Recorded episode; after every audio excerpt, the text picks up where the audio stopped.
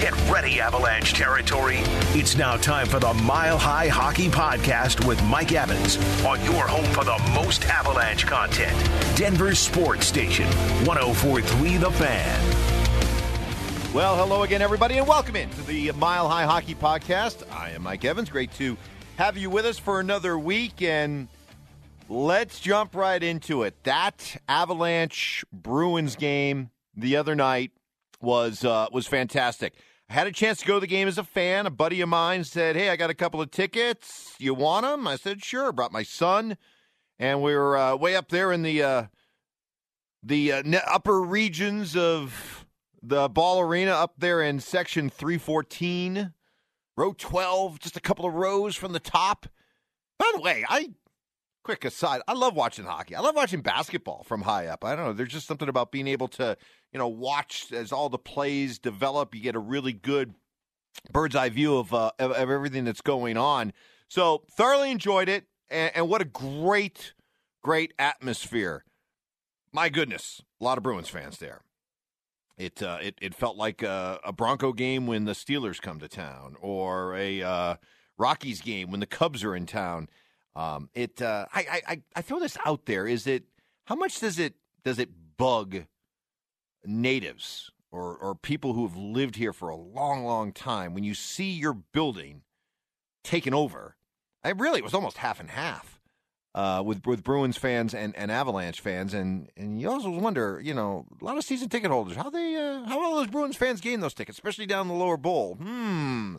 Anywho, it did make for a really good environment. It was a charged environment. This was not your normal late January, Wednesday night, run-of-the-mill, get it over with, on to the next one as we continue the grind NHL game. This was definitely had a playoff vibe. The fans were into it. Yeah, dueling, let's go Bruins, let's go Avalanche chants. It really made for a fun, charged environment. And then you had the game. And then you had, early on, you had the hit by Taylor Hall on Nathan McKinnon that knocked him out of the game. Scary sight.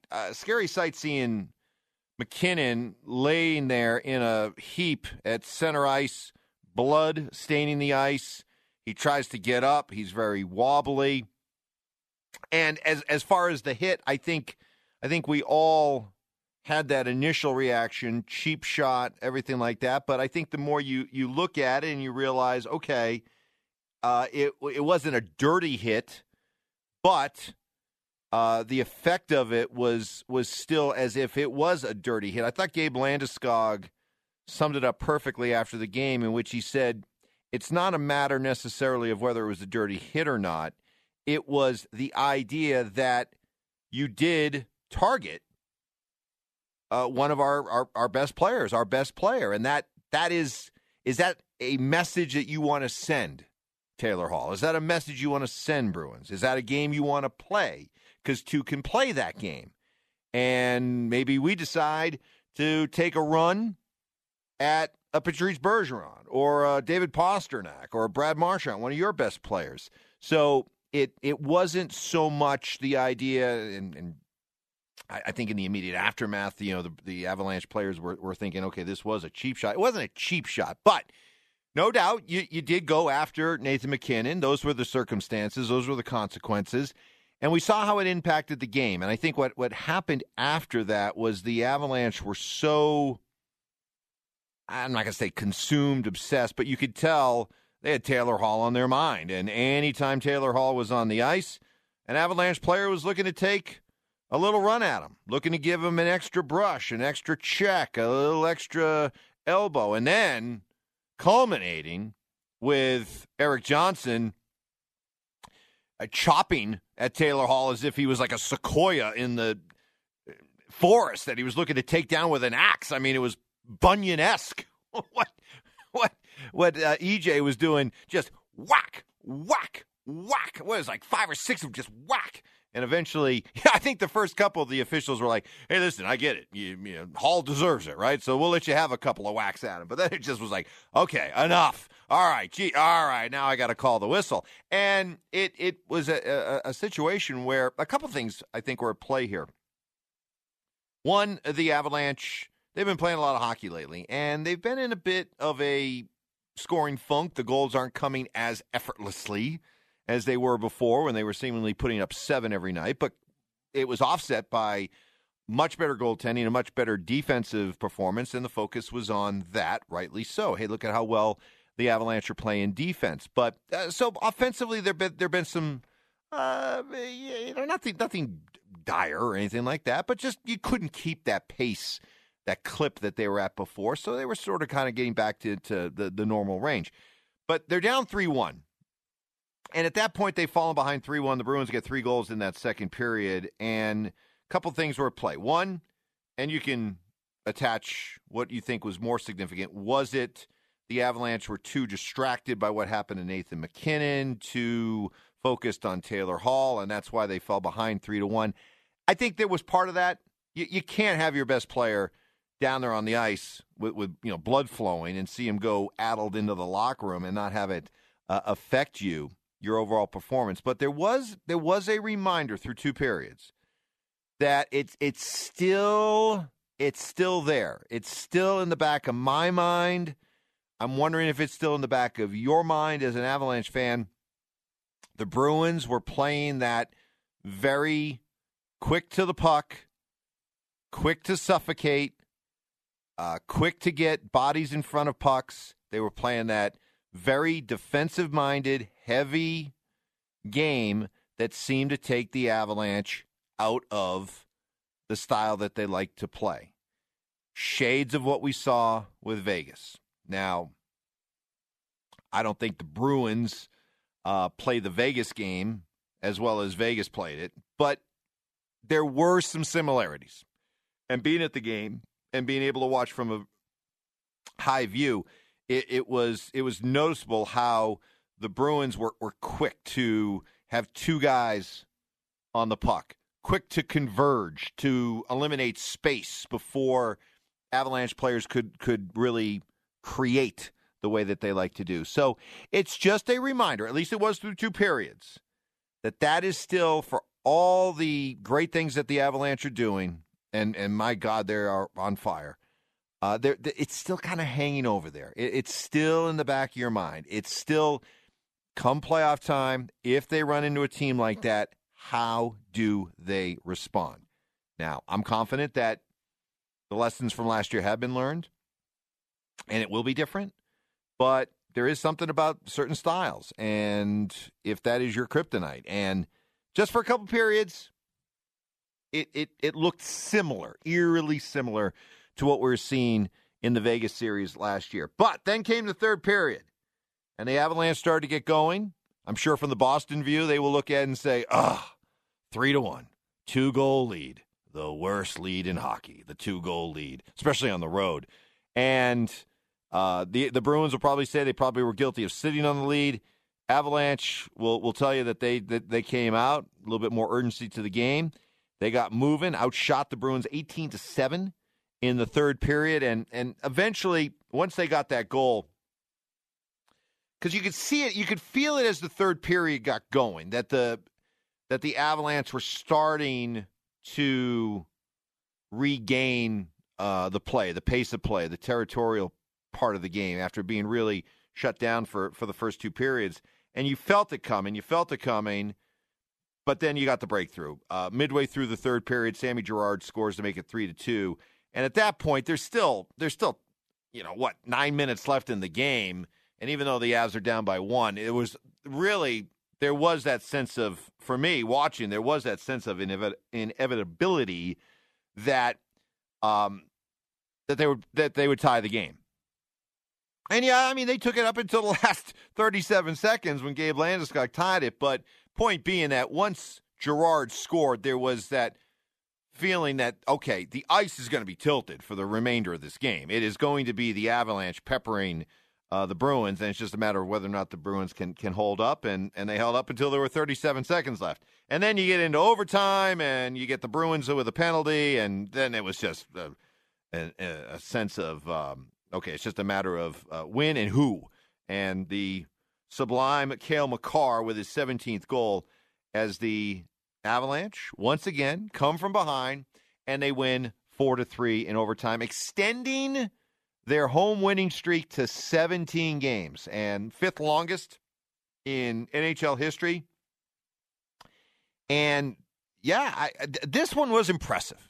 This to me was a very impressive win for the Avalanche, because you did it against a team that is a recognized, proven, tough team to play against. I think that if you pulled NHL players and said, okay, who are the toughest teams to play against, the Bruins will probably be in just about everybody's top five. They just bring that kind of a work ethic, a blue-collar approach. They always have. They're a tough team to play against. They just make it difficult to play against.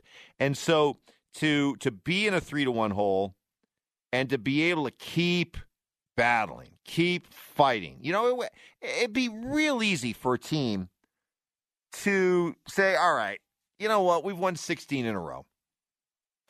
We are red hot, but, you know, hey, maybe tonight's just not our night. You know, Nathan gets hurt early in the game. You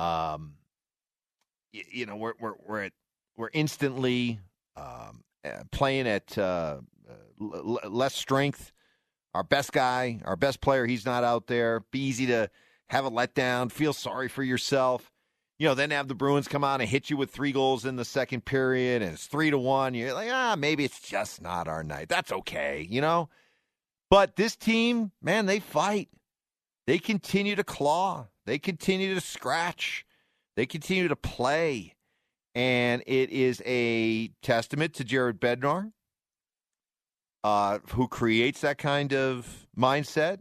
But it's the players. It's Gabe Landeskog. It's Nazem Kadri. It's Devontae. It's Darcy Kemper. It's just that idea that, you know what? No, not tonight. Not on a night when our best player is laid out on the ice like that. We're going to respond. And even though it's not coming easy, we're going to continue to battle. We're going to continue to fight. And we know that with the talent we have, that once we get it rolling, we're very hard to stop.